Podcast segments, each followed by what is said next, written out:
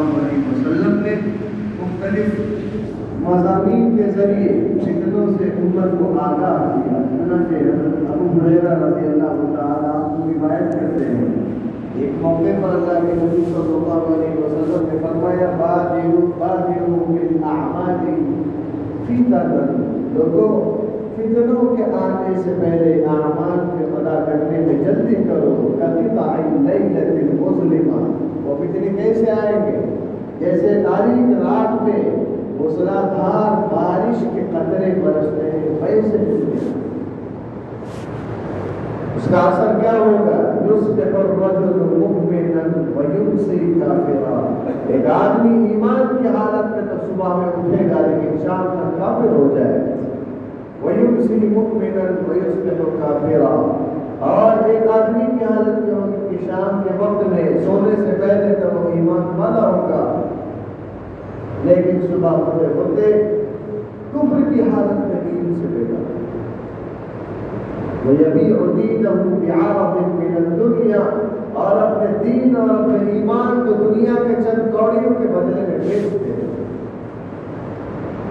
ایک اور ایک روایت میں اللہ کے نبی صلی اللہ علیہ وسلم نے فرمایا کہ جب شراب عام ہو جائے گی، جب لوگ زکات کو تاوان سمجھنے لگے، جب ناچ گانے عام ہو جائے گی، جب مال دنیا کی مال و دولت کنجوسوں کے پاس جمع ہو جائے گی، جب حکمران بزدل ہو جائے گے، تو وہ فتنوں کا دور ہوگا، وہ قیامت کے قریب ہونے کا دور ہوگا ایک صاحب ایک صاحب اللہ کے نبی صلی اللہ علیہ وسلم کی خدمت میں حاضر ہوئے اور کہنے لگے یا رسول اللہ، قیامت کی نشانیوں میں سے کوئی نشانی تو بتائے۔ تو اللہ کے نبی صلی اللہ علیہ وسلم نے فرمایا، جب ماؤں کو ذلیل کیا جائے گا تو قیامت آ جائے گا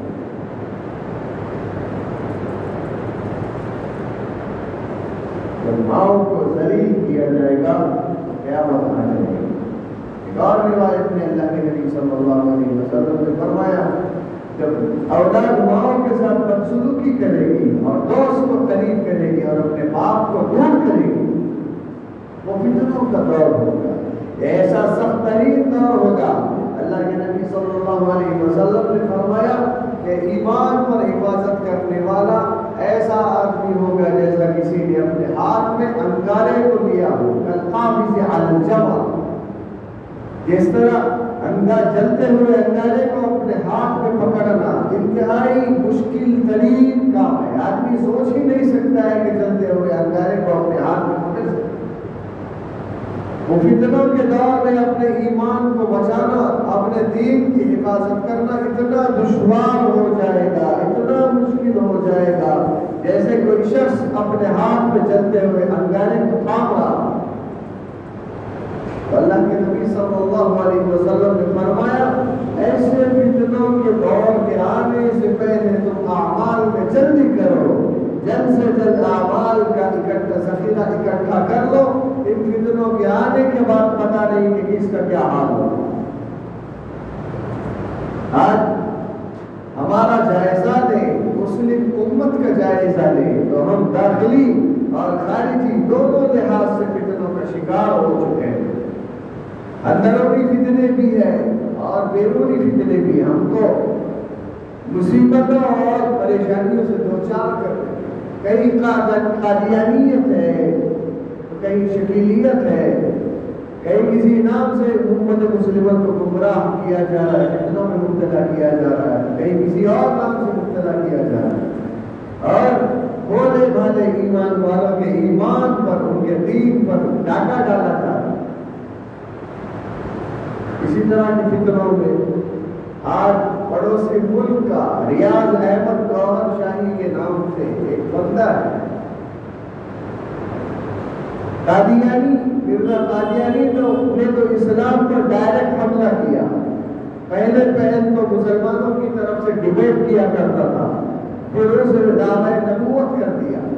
اور یہ بدبخت ریاض احمد گوہر شاہی، اسی قادیانیت کی فکر اور قادیانی جد و جہد کا تسلسل ہے، اسی کا کنٹینیوشن ہے۔ اس کے ایسے عقائد، ایسے مضمون اور باطل عقائد ہیں کہ روکتے کھڑے ہوئے اور اس نے اسلام کے مطابق صف کھڑا کر کے اپنے آپ کو پیش نہیں کیا، بلکہ خانقاہیت اور صوفیزم کو اختیار کر کے، تصوف کے راہ پہ اختیار کر کے امت کو گمراہ کرنے کا اس نے طریقہ چنا ہے۔ چنانچہ جامعہ علوم اسلامیہ بنوریا ٹاؤن سے فتویٰ جاری ہوا۔ اس کے اندر اس کے عقائد تفصیل سے لکھے گئے کہ کیا کیا چاہتا ہے۔ عجیب و غریب عقائد اس نے بیان وہ کہتا ہے، اللہ تعالیٰ نے فرمایا وَنَحْنُ أَقْرَبُ إِلَيْهِ مِنْ حَبْلِ الْوَرِيدِ ہم تو انسان کی شہرت سے بھی زیادہ قریب ہے۔ تو کہتا ہے کہ اللہ تعالیٰ انسان کی شہرت سے زیادہ قریب ہونے کے باوجود کچھ جانتا ہی نہیں۔ نعوذ باللہ انسان وہ کہتا ہے کہ خدائی اور نبوت کے درمیان کا ایک درجہ ہے، اس درجے میں میں فائز ہوں۔ اور کہیں کہتا ہے کہ میں خود نبی ہوں اور کہیں کہتا ہے کہ میں خود خدا ہوں۔ ایسے عقائد اس نے ایجاد کر رکھے کچھ عقائد اس کے روش گزار کرنا چاہتا ہوں۔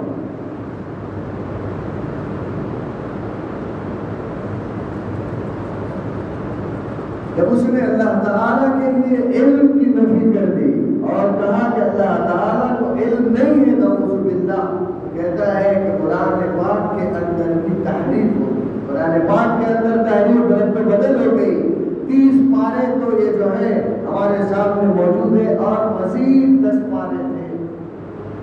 جن کو لوگوں نے تحریف کر کے مٹا دیا ہے۔ اور ان دس پاروں کے اندر دا نفس کا متعال اپنے آپ کو چھوڑو اور آؤ۔ اس طرح کی آیت کا بار بار تذکرہ ہے جس کو لوگوں نے قرآن پاک سے حذف کر دیا ہے۔ قرآن پاک کے اندر تحریف کا مقائل ہے۔ اور جبکہ اللہ تعالیٰ نے فرمایا اِنَّا نَحْنُ نَزَّلْنَا الذِّكْرَ وَإِنَّا لَهُ لَحَافِظُونَ. ہم نے خود قرآن کو نازل کیا ہے اور ہم خود اس کی حفاظت کرنے والے ہیں اللہ تعالیٰ نے عربی کے جن جملوں کا الفاظ کا استعمال کیا ہے عربی زبان جاننے والے اس سے بخوبی واقف وَإِنَّا لَهُ لَحَافِظُونَ. اِنَّا کا لفظ استعمال کیا ہے اور پھر لہو کو استعمال کیا ہے تاکید کے لیے. اور پھر لام کو استعمال کیا ہے لحافظون میں، تیسری تاکید، پھر جو جملہ استعمال کیا ہے، عربی زبان میں دو طرح کے جملے ہوتے ہیں، ایک جملہ اسمیہ بولتے ہیں اور دوسرا جملہ فعلیہ بولتے ہیں۔ عربی گرامر جاننے والے اس کو بخوبی سمجھ سکتے ہیں۔ تو علماء اللہ کہتے ہیں، عربی گرامر والے علماء یہ کہتے ہیں کہ جملہ اسمیہ وہاں پر استعمال کیا جاتا ہے جہاں پر کلام میں تاکید کرنا مقصود ہو۔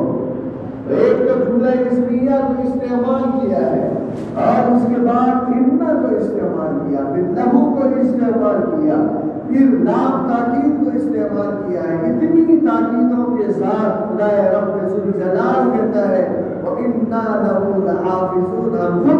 کی حفاظت کرنے والے ہیں تو یہ نارائن اٹھ کے کہتا ہے، آج کہ قرآن کے اندر تحریر ہوگی۔ حیدرآباد اور اس کے آس پاس انجمن سرفروشان اسلام نام کی تنظیم سے بہت سارے مسلمان متاثر ہوتے چلے جائیں۔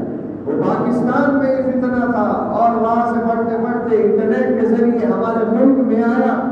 اور ہمارے شہر اور ہمارے شہر کے اطراف اور اکناف میں اس فتنے کا بہت بالا ہونے لگا ہے اور ہماری نوجوان نسل اس فتنے کا شکار ہو رہی ہے اور عجیب و غریب اس نے عقائد بیان کیے وہ کہتا ہے کہ اللہ تعالیٰ نے فرمایا کہ میرا ذکر کرو، یہ تو ان تیس پاروں کے اندر ہے۔ جو دس پارے جن کو حذف کر دیا گیا ہے۔ ان دس پاروں میں لکھا ہے کہ میں ریاض احمد گور شاہی کا دیدار کر لو یہی اللہ کا ذکر کرنے سے کافی ہے۔ ایسے عقائد اس نے بیان کیے اللہ محمد حافظ۔ یہ کہتا ہے کہ شراب کا پینا حلال ہے۔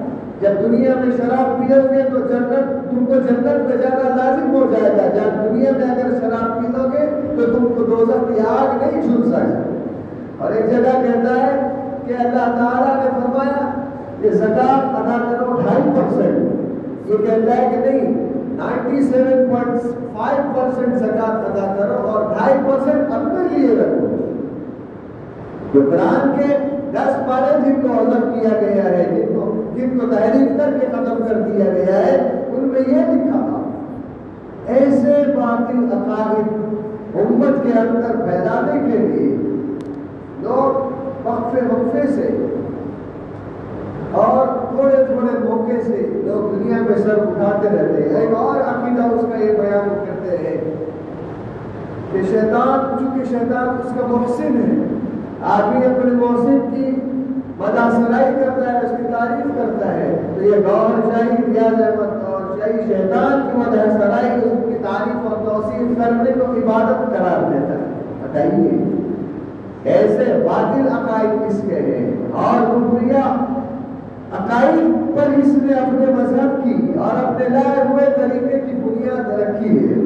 اور اس کو، اپنے اس ذہنیت کو اور اپنے اپنے ان مضمون عقائد اور باطل عقائد کو کرتا پیجامہ پہن کر کے اور رومال اوڑھ کے، خانقاہ کے اندر بیٹھ کے، ذکر و اذکار کا بہانہ بنا کے لوگوں کو امت گمراہ کر رہا ہے اور امت اس کے پیچھے جا رہی ہے۔ یہ تاریخ کا بدترین دور چل رہا ہے۔ جس کے اندر شٹائی ہو رہی ہے کہ کون درجہ کی لشکر میں شامل ہونے والا ہے اور کون حضرت عیسیٰ علیہ السلام والسلام اور حضرت مہدی رحمۃ اللہ علیہ کے لشکر میں شامل ہونے والا ہے۔ یہ چھٹائی کا دور ہے۔ اپنے آپ کی، اپنے آل اولاد کی، اپنے گھر والوں کے ایمان کی حفاظت کرنا ہر مسلمان کی ذمہ داری ہے۔ یہ ایسا سنگین دور آ گیا ہے کہ آدمی اپنے دین اور اپنے ایمان کی حفاظت کرنا چاہتے ہوئے بھی نہیں کر سکتا۔ وہ چاہتا ہے کہ میں عبادتوں کی پابندی کروں، میں اپنے عقائد کو محفوظ رکھوں، میں ذکر و تلاوت کی پابندی کروں، لیکن داخلی فتنے بھی اس قدر ہمارے اندر گھس چکے رہے ہیں۔ کہ ہم ان سے بچاؤ اپنا کرنا ہمارا بچاؤ مشکل ہے۔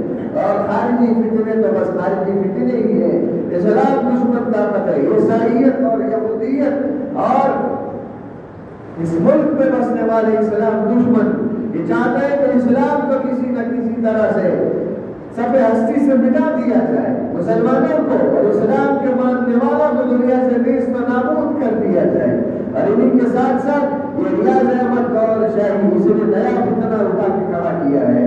یورپی طاقتوں اور مغربی مال دولت کی مکمل سپورٹ اور مکمل ان کی امداد کے ساتھ یہ اسلام کو تباہ و برباد کرنے کی کوشش میں لگا ہوا ہے اور پوری دنیا میں اپنے فتنے کو پھیلانے میں مگر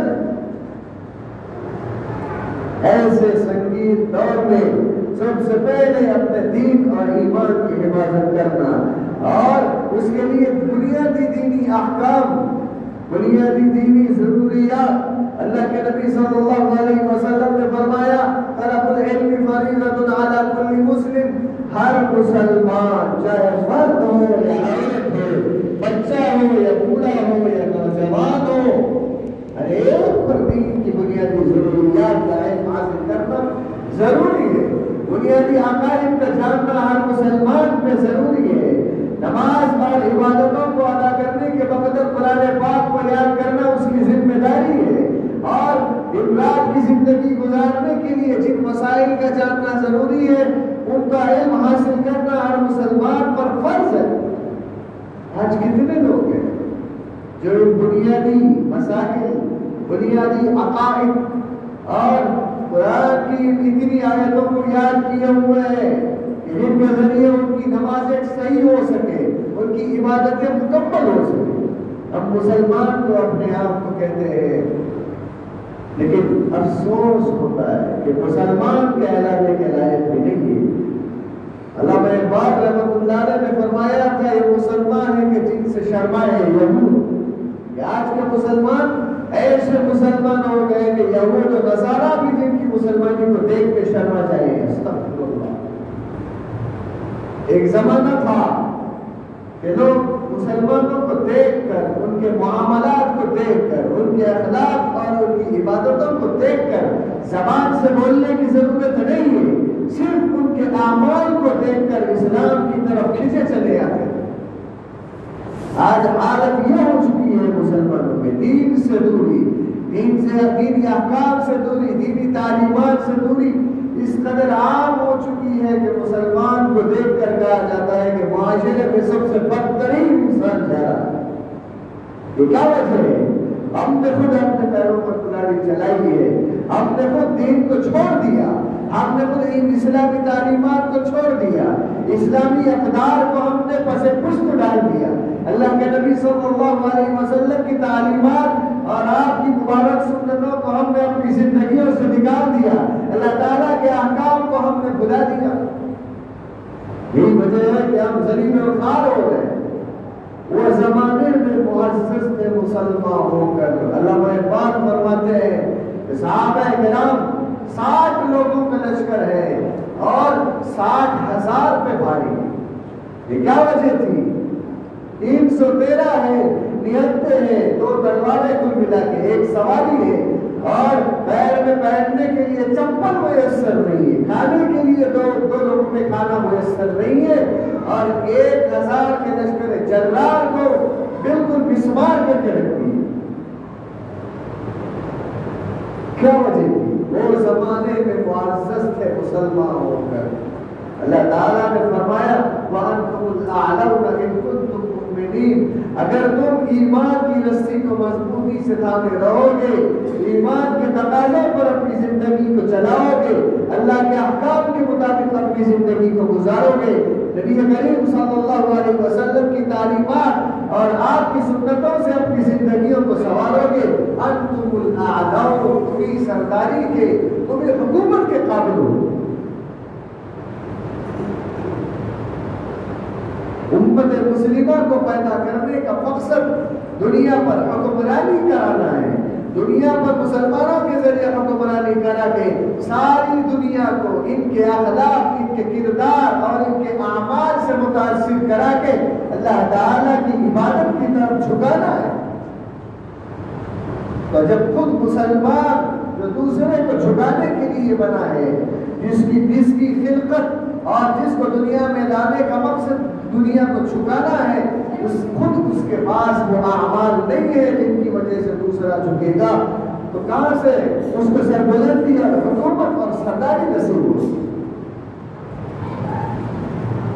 علامہ اقبال نے بہت ہی عمدہ شعر کہا ہے، وہ زمانے میں معزز تھے مسلمان ہو کر اور تم خار ہوئے تاریخ قرآن ہو کر ہم نے قرآن تعلیمات کو چھوڑ دیا، احکام نبویہ کو ہم نے چھوڑ دیا اپنے اللہ کے نبی صلی اللہ علیہ وسلم کی مبارک سنتوں کو چھوڑ دیا اور اپنی نفسانی خواہشات کے پیچھے اپنے آپ کو لگا دیا۔ دنیاوی سے وزینت اور اسلام کے دشمنوں کی ہم نے پیروی اختیار کر لی اسلام کے دشمنوں کو ہم نے اپنا مقتدا اور مسیحا سمجھ لیا اور انہیں کو اپنا اپنا آئیڈیل بنا لیا، اپنا نمونہ کار بنا لیا۔ تو کیا ہو گیا ہم زلیل و خار ہو گئے بھٹکتے پھر رہے ہیں؟ تو سب سے پہلے اپنے دین اور اپنے ایمان کی حفاظت کرنا، اپنے آپ کو عبادتوں پر لگانا ہے۔ اللہ تعالیٰ کے احکام کی پابندی کرنے پر اپنے آپ کو لگانا ہے۔ اور اپنے دن رات کے معاملات کو اسلامی تعلیمات کے مطابق کرنا دوسرے نمبر پر اپنی اولاد کی دینی تعلیم اور تربیت کا اہتمام کرنا اللہ کے نبی صلی اللہ علیہ وسلم نے فرمایا، جب انسان دنیا سے انتقال کر جاتا ہے تو اس کے اعمال کا سلسلہ ختم ہو جاتا ہے۔ اللہ اور سلاس مگر تین چیزیں باقی رہ جاتی ہیں۔ ان میں سے ایک اللہ کے نبی صلی اللہ علیہ وسلم نے فرمایا، وَوَلَدٌ صَالِحٌ يَدْعُونَهُ نیک اولاد ہے جو اپنے مرنے والے ماں باپ کے لیے دعائیں خیر کرے گی۔ تو مرنے کے بعد بھی آپ کا اکاؤنٹ اگر جاری رہے گا، تو کن چیزوں سے آپ کا آپ کے اعمال کا تسلسل جاری رہے گا، وہ آپ کی اولاد ہے۔ آپ کے آخرت کی بھلائی اور کامیابی کا باعث ہے۔ آپ کی ذمہ داری ہے کہ اپنی اولاد اور اپنے بچوں کی دینی تعلیم و تربیت کا اہتمام کریں، ان کو دین کے بنیادی اعمال اور عقائد سے آگاہ کریں، ان کو قرآن پاک کی تعلیمات سے منور کریں، آراستہ کریں۔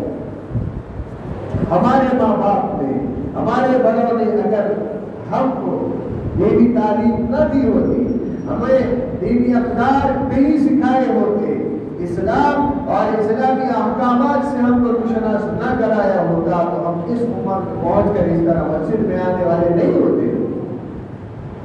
آج اگر ہم یہ کہتے ہیں کہ ابھی چھوٹا بچہ ہے تو بچہ آج ہے، کل تو وہ بڑا ہو جائے گا، اس کے پاس دین کی تعلیم نہیں رہے گی تو آپ کیا کر لیں گے اس کو؟ جب وقت ہاتھ سے جا چکا ہوگا اور وہ آپ کی بات سننے کے قابل نہیں رہے گا۔ اپنی مرضی چلانے والا رہے، بن جائے گا۔ اس وقت اس کو کیا سکھائے؟ گا اس سے پہلے بھی کئی مرتبہ یہ واقعہ سنا چکا ہوں۔ ازان انٹرنیشنل اسکول کے جو فاؤنڈر ہے ڈاکٹر یوسف اعظم صاحب، انہوں نے واقعہ سنا ہے ایک مولانا۔ جب وہ گلبرگہ میں ایم بی بی ایس کر رہے، اس موقع پر ایک جنازہ وہاں پر کالج میں کالج کے پاس مسجد میں آیا۔ تو لوگ انتظار کر رہے ہیں کہ میت کے صاحب زیادہ آئے گے تو جنازے کی نماز شروع کریں بہت دیر ہو گئی۔ میت کا مرحوم کا لڑکا آیا ہی نہیں۔ ڈاکٹر صاحب باہر نکلے۔ باہر نکلے تو کیا دیکھتے ہیں کہ مرحوم کا بیٹا باہر کھڑے ہو کر سگریٹ پی رہا ہے۔ سے پوچھا بھائی تمہارے والد کا جنازہ رکھا ہوا ہے۔ تم یہاں کھڑے ہو کے سگریٹ پی رہے ہو؟ اللہ کہ میں کیسے میرے باپ کی جنازے کی نماز پڑھوں زندگی میں میرے باپ نے مجھے جنازے کی نماز پڑھانے، پڑھنے کا طریقہ ہی نہیں سکھایا ہے۔ تو میں اس کی جنازے کی نماز کیسے پڑھوں؟ افسوس۔ اس قدر افسوس کی بات ہے کہ اولاد کو آپ نے جنازے کی نماز، آپ کی انتقال کے بعد آپ کی جنازے کی نماز پڑھانے کا سب سے اولین حقدار سب سے اولین ذمہ دار آپ کا بیٹا ہوگا۔ آپ نے اس کو جنازے کی نماز پڑھنے کا طریقہ نہیں سکھایا ہے۔ تو آپ کے مرنے کے بعد آپ کے لیے سب سے پہلے خیر خائی جو ہونے والی تھی وہ جنازے کی نماز تھی، اسی کا وہ اہل نہیں۔ آپ سمجھتے ہیں کہ چھوٹا بچہ ہے، کل تو بڑے ہو کے سیکھ جائے گا تو نہیں نہیں سیکھ سکتے۔ ایک صاحب سنا رہے تھے، بچہ چھوٹا تھا ہم نے سوچا کہ چلو ٹینتھ تک پڑھ لے گا تو اس کے بعد دینی تعلیم کو اس کو دینی تعلیم دلائے ٹینتھ پاس کر لیا، گولڈ میڈلسٹ بن گیا۔ سابق کا صدر جمہوریہ پی جے عبد الکلام کے ہاتھ سے اس نے گولڈ میڈل حاصل کیا۔ پھر کیا ہوا؟ اچھا پڑھ رہا بچہ اس کو لے جا کے۔ کالج میں انٹرمیڈیٹ کے لیے ایڈمیشن دلا دی۔ آئی آئی ٹی کی کوچنگ دلا رہا ہے۔ یہ سوچا کہ چلو انٹرمیڈیٹ کے بعد پھر اس کو جماعت میں بھیجیں گے یا کسی مدرسے میں یا کسی استاد کو رکھ کے اس کی دینی تعلیم اور تربیت کا انتظام کریں گے۔ انٹرمیڈیٹ کمپلیٹ ہوا تو آئی آئی ٹی میں اس کی سیٹ آ گئی۔ حیدرآباد آئی آئی ٹی میں اس میں حیدرآباد آئی آئی ٹی سے اس نے گریجویشن کمپلیٹ کیا۔ آئی آئی ٹی کمپلیٹ کر لیا۔ چلو اس کے بعد اس کو دینی تعلیم پہ لگائیں گے۔ سوئٹزرلینڈ میں پی ایچ ڈی کا آفر آ گیا۔ سوئٹزرلینڈ میں پی ایچ ڈی کرنے کے لیے چلا گیا۔ سوئٹزرلینڈ جب گیا تو وہاں سے فون کر کے کہتا ہے کہ قرآن میں کہاں لکھا ہوا ہے کہ حدیث پہ عمل کرو۔ اللہ کے نبی صلی اللہ علیہ وسلم نعوذ باللہ من ذالک ایک عجیب لفظ اس نے استعمال کیا۔ جس طرح پوسٹ مین ہوتا ہے، ایک ڈاکیا ہوتا ہے، اس کا کام یہ ہوتا ہے کہ کام پہنچے لیٹر لے جاؤ اور صاحب خط کے گھر پہ ڈال کے بس۔ نعوذ باللہ من ذالک اللہ کے نبی صلی اللہ علیہ وسلم کی بھی یہی حیثیت ہے۔ اللہ کا پیغام لائے اور امت تک پہنچا دیے۔ اللہ کے نبی کی تعلیمات پہ عمل کرنا قرآن میں کہاں لکھا ہوتا؟ تو کیا ہو گیا؟ دین کی آج چلو، ٹینتھ ختم ہونے کے بعد اس کو دین کی تعلیم دیں گے۔ انٹرمیڈیٹ کے بعد دین کی تعلیم دیں گے۔ گریجویشن کمپلیٹ ہونے کے بعد دیں گے۔ کہاں؟ جب اس نے تعلیم مکمل کی تو آپ کے ہاتھ میں آنے کے قابل نہیں رہا اور اس نے آپ کے اسلام پر بلٹ کے حملہ کر دیا۔ تو سب سے پہلے دوسرے نمبر پر اپنے بچوں کی دینی تعلیم اور تربیت کا انتظام کریں، اس میں تو نہ بھرے دور تیسرے نمبر پر مکاتب کا قیام، دنیا بھر میں مکاتب کا جال بچھایا جائے۔ مدارس تو ہے جہاں پر جا کر طلباء کرام مستقل طور پر اپنے وقت کو فارغ کر کے صبح سے شام تک دینی تعلیم و تربیت حاصل کرتے ہیں لیکن پتا مساجد کے اندر یا گھروں کے اندر کسی گھر کو کرائے سے لے یا امت کے اہل خیر حضرت صاحب استداد، حضرات اپنا پیسہ اپنی جیبوں سے نکالے، اپنے خزانوں سے نکالے۔ اور دین اور ایمان اور امت کے دین اور ایمان کی حفاظت کے لیے اپنے پیسوں کو لگائے۔ اللہ کے نبی صلی اللہ علیہ وسلم نے فرمایا، دین کے نام میں خرچ کرنے والا وہ کبھی محروم نہیں ہوگا۔ اللہ تعالیٰ نے فرمایا کہ ایک روپیہ خرچ کریں گے تو سات سو تو کم سے کم ہم دے کے رہیں گے۔ مثال اللہ تعالیٰ نے بیان فرمائی، مثل الذین ينفقون اموالهم في سبيل الله كمثل حبة أنبتت سبع سنابل۔ في كل سنبلة مئة حبة والله يضاعف لمن يشاء والله واسع عليم۔ جو اللہ کے راستے میں خرچ کرتے ہیں، ایک روپیہ خرچ کرنے والا ایسا ہے کہ کسی نے گیہوں کا دانا زمین پہ لگایا ہو۔ جس سے گیہوں کا پودا اگایا، جس میں سات بالیاں ہیں اور ہر بالی کے اندر سو سو دانے۔ اللہ تعالیٰ ایک روپیہ خرچ کرنے والے کو سات سو روپیہ خرچ کرنے کا ثواب تو طے کر دیے ہیں۔ اس کے بعد فرماتے ہیں اس سے بڑھا کر اللہ تعالیٰ جس کو چاہے، جتنا چاہے دے سکتا ہے۔ دنیا مسرات الآخرہ یہ دنیا آخرت کی کھیتی ہے۔ آخرت میں آپ کو جس طرح کے پل کھانا ہے اور جس طرح کی کھیتی کاٹنی ہے اسی طرح کی یہاں پر کھیتی کرو آپ اسی طرح کی باغبانی اس دنیا کے اندر کرو، تو آخرت پہ آپ کی زندگی اتنی خوشحال ہوگی۔ اللہ تعالیٰ نے آپ کو مال و دولت سے نوازا ہے۔ ایک عزت کی چیز ہے۔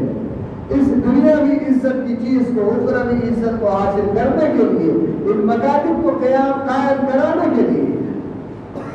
اور امت کی نسل نو کے دین اور ایمان کی حفاظت کے لیے مکاتب کے قیام میں تعاون کریں۔ حسن کے بعد سے لے کے مغرب تک، یا مغرب کے بعد سے عشاء تک، یا اسکول سے جب بچے آئے، ایک دو گھنٹے کے اندر ان کو بنیادی دینی معلومات، دینی احکام اور قرآن پاک کی صحیح تعلیم اور دینی اسلامی عقائد اور مسائل کو سکھایا جائے اور اپنے دین اور اپنے ایمان کو محفوظ کس طرح سے رکھا جائے، اس کی تعلیم دی جائے، یہ مکاتب سے کام بہت آسان ہو سکتا ہے۔ وہ ان مکاتب کے قیام کو یقینی بنانا موجودہ حالات کے پیش نظر ہر مسلمان کی ذمہ داری اور ہر مسلمان کا فریضہ ہے کہ جگہ جگہ مقاتب کو قیام کیا جائے، قائم کیا جائے۔ اور ان مقاتب میں اپنے بچوں کو ذاتی ذمہ داری سمجھ کر اپنے بچوں کو داخل کرایا جائے۔ یہ نہیں کہ بچہ صبح سے شام تک اسکول میں پڑھ کے آیا ہے، تھک گیا ہے، اب آرام کر لے۔ نہیں، آپ کے بچے نے دنیا کی تعلیم تو حاصل کی۔ وہاں پر اس کو یہ تو بتایا جائے گا کہ تم کو دنیا میں کیا کرنا ہے، کیسے ترقی کرنا ہے، دنیا کو کیسے حاصل کرنا ہے۔ لیکن دین کی کوئی بات وہاں نہیں سکھائی جائے گی۔ آپ کو دین اپنے بچوں کو سکھانا ہے، ان مکاتب میں اپنے بچوں کو بھیج کر۔ اور ان کے دین کے اور دین اور ایمان کی حفاظت کرنی ہے۔ اللہ اللہ کے نبی صلی اللہ علیہ وسلم نے فرمایا، بار بار میں نے یہ حدیث سنائی ہے، کلکم راعن و کلکم مسئول عن رعیته۔ تم میں سے ہر ایک ذمہ دار ہے اور ہر ایک سے اس کی ذمہ داری کے بارے میں سوال کیا جائے گا۔ انہیں اپنی اولاد کے دین اور ایمان کی حفاظت کی ذمہ داری دی گئی تھی۔ تم نے اس ذمہ داری کو پورا کیا یا نہیں کیا، اس کا تمہیں سوال کیا جائے گا اور جواب دینا پڑے گا تو اس وقت کے آنے سے پہلے اپنے آپ کو اس جواب کے لیے تیار کر کے رکھے اور اپنے خود اپنے ایمان کی حفاظت کریں۔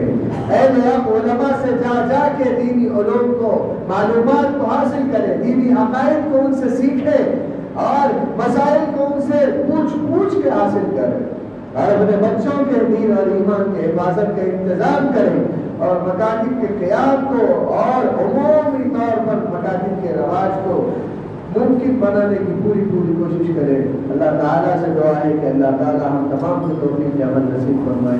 وآخر دعوانا الحمدللہ۔